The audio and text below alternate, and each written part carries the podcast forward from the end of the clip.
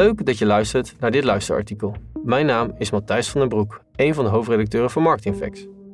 Omdat het soms fijner of handiger is om te luisteren dan om te lezen, bieden wij de best gelezen en mooiste longreads op deze manier aan. Mede mogelijk gemaakt door Audio Agency Airborne en een vleugje AI. Ik wens je heel veel luisterplezier. Wat kortetermijngeheugenillusie betekent voor marketeers.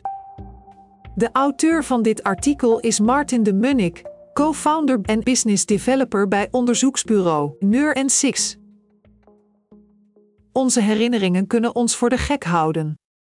Zelfs op de kortste termijn is ons geheugen niet altijd even betrouwbaar, zegt dokter Marte Otten, wetenschapper aan de Universiteit van Amsterdam en een van de onderzoekers naar het fenomeen dat zij met een prachtige term, kortetermijngeheugenillusie, hebben genoemd. Wat is dat? En wat betekent het voor marketeers en reclamemakers? Geheugen wordt beïnvloed door wat we kennen. De een zegt dat het een blauwe Ford was die van het plaatsdelict wegsnelde, de ander zweert dat hij toch echt een zwarte Opel heeft gezien. De politie weet het al jaren. Getuigenissen van mensen zijn per definitie weinig betrouwbaar. Lang werd gedacht dat mensen niet geconcentreerd waren, maar door het voorval juist afgeleid of dat ze simpelweg niet goed gekeken hadden.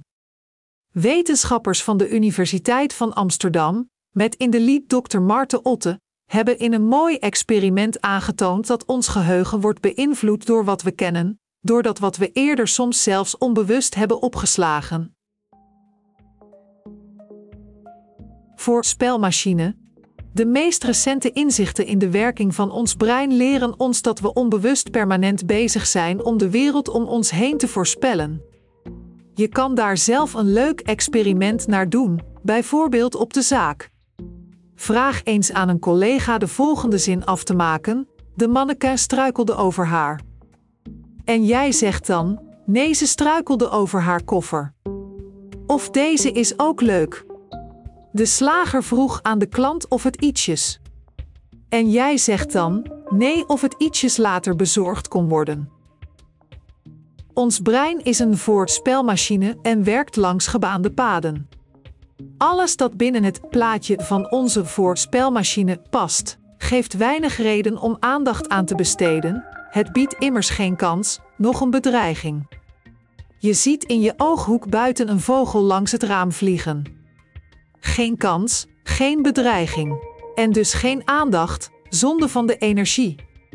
Het onderzoeksteam van de Universiteit van Amsterdam heeft aangetoond dat deze voorspelmachine van invloed is op gebeurtenissen die nu juist wel aandacht zouden moeten hebben.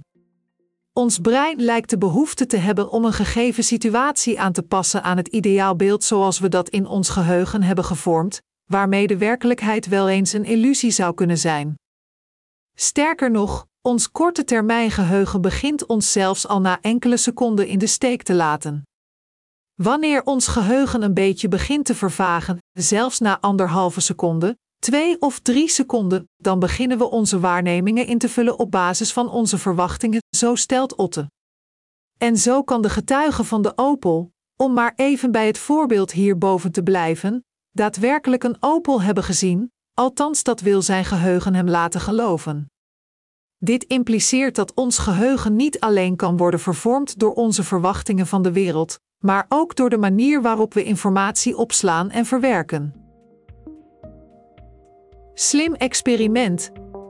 Een van de experimenten van het onderzoeksteam betrof het tonen aan meer dan 350 deelnemers van een cirkel met 6 tot 8 letters, waarvan 1 of 2 gespiegeld waren afgebeeld. Hierna werd aangegeven, na 1,5, 2 of 4 seconden, welke letter zo gevraagd zou gaan worden. Ter afleiding kregen de deelnemers enkele seconden later een tweede cirkel met weer andere letters te zien die zij moesten negeren. Tot slot moesten ze aangeven welke letter ze op de gecuede locatie hadden gezien. Als de pauze, tot het tonen van de cue, iets langer duurde, gingen mensen meer fouten maken. Cruciaal, ook voor marketeers, is dat de mensen vaak toch aangaven zeker te zijn van hun antwoord als de letter in spiegelbeeld getoond werd op de eerste afbeelding. Al met al toont dit onderzoek aan dat we ons geheugen niet altijd kunnen vertrouwen, zelfs niet voor recente gebeurtenissen. We denken dat we het recente verleden zeker kennen, maar kleuren dit in aan de hand van onze verwachting. Onderzoekers zullen zich ervan bewust moeten zijn dat de respondent zelfs iets dat hij seconden eerder heeft gezien, een nieuw verpakkingsdesign of een reclameconcept inkleurt naar zijn eigen beleving. Reclame. Het feit dat ons geheugen ons zelfs al na seconden in de steek kan laten, informatie foutief beoordeelt en dus ook fout opslaat, heeft vanzelfsprekend ook consequenties voor reclameboodschappen. Vooral wanneer we ons realiseren dat er tussen het zien of horen van de reclame en de daadwerkelijke actie ten aanzien van houding, kennis en gedrag een tijdspanne van dagen, weken of soms jaren zit. Om zeker te weten dat jouw reclame goed in het geheugen wordt opgeslagen, zijn er 3 zaken van belang. 1. KISS, Keep It Stupid Simple, hebben we allemaal geleerd.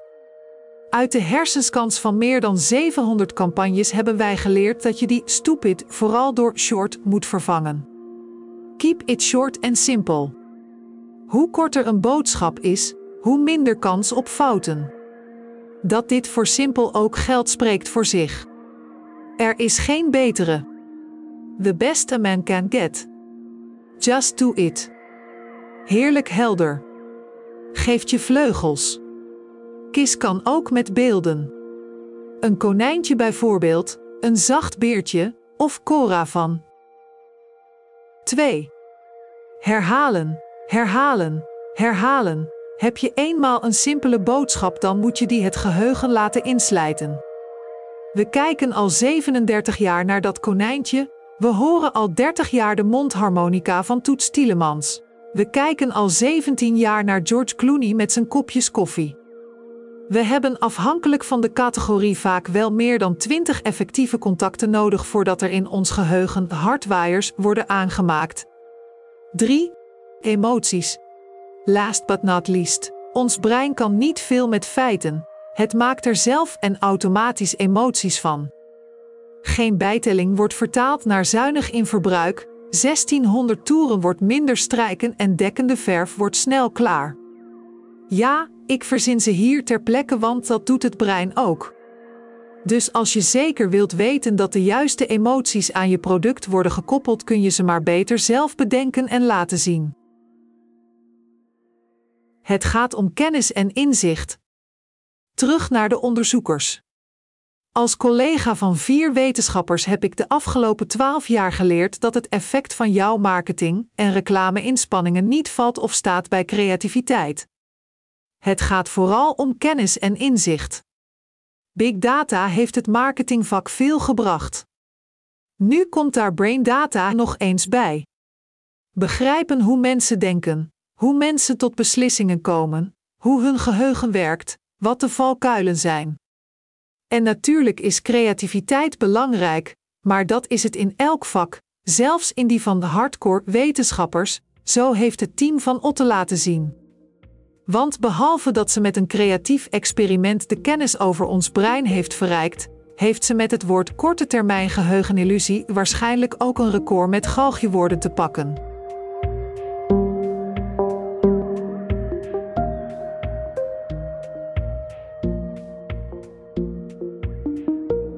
Dit luisterartikel wordt je aangeboden door Marketingfacts, in samenwerking met Audio Agency Airborne en met een beetje hulp van AI. Dat heb je misschien wel kunnen horen. Vergeet niet om ons te volgen in je favoriete podcast-app. Dan weet je zeker dat je geen enkele aflevering mist.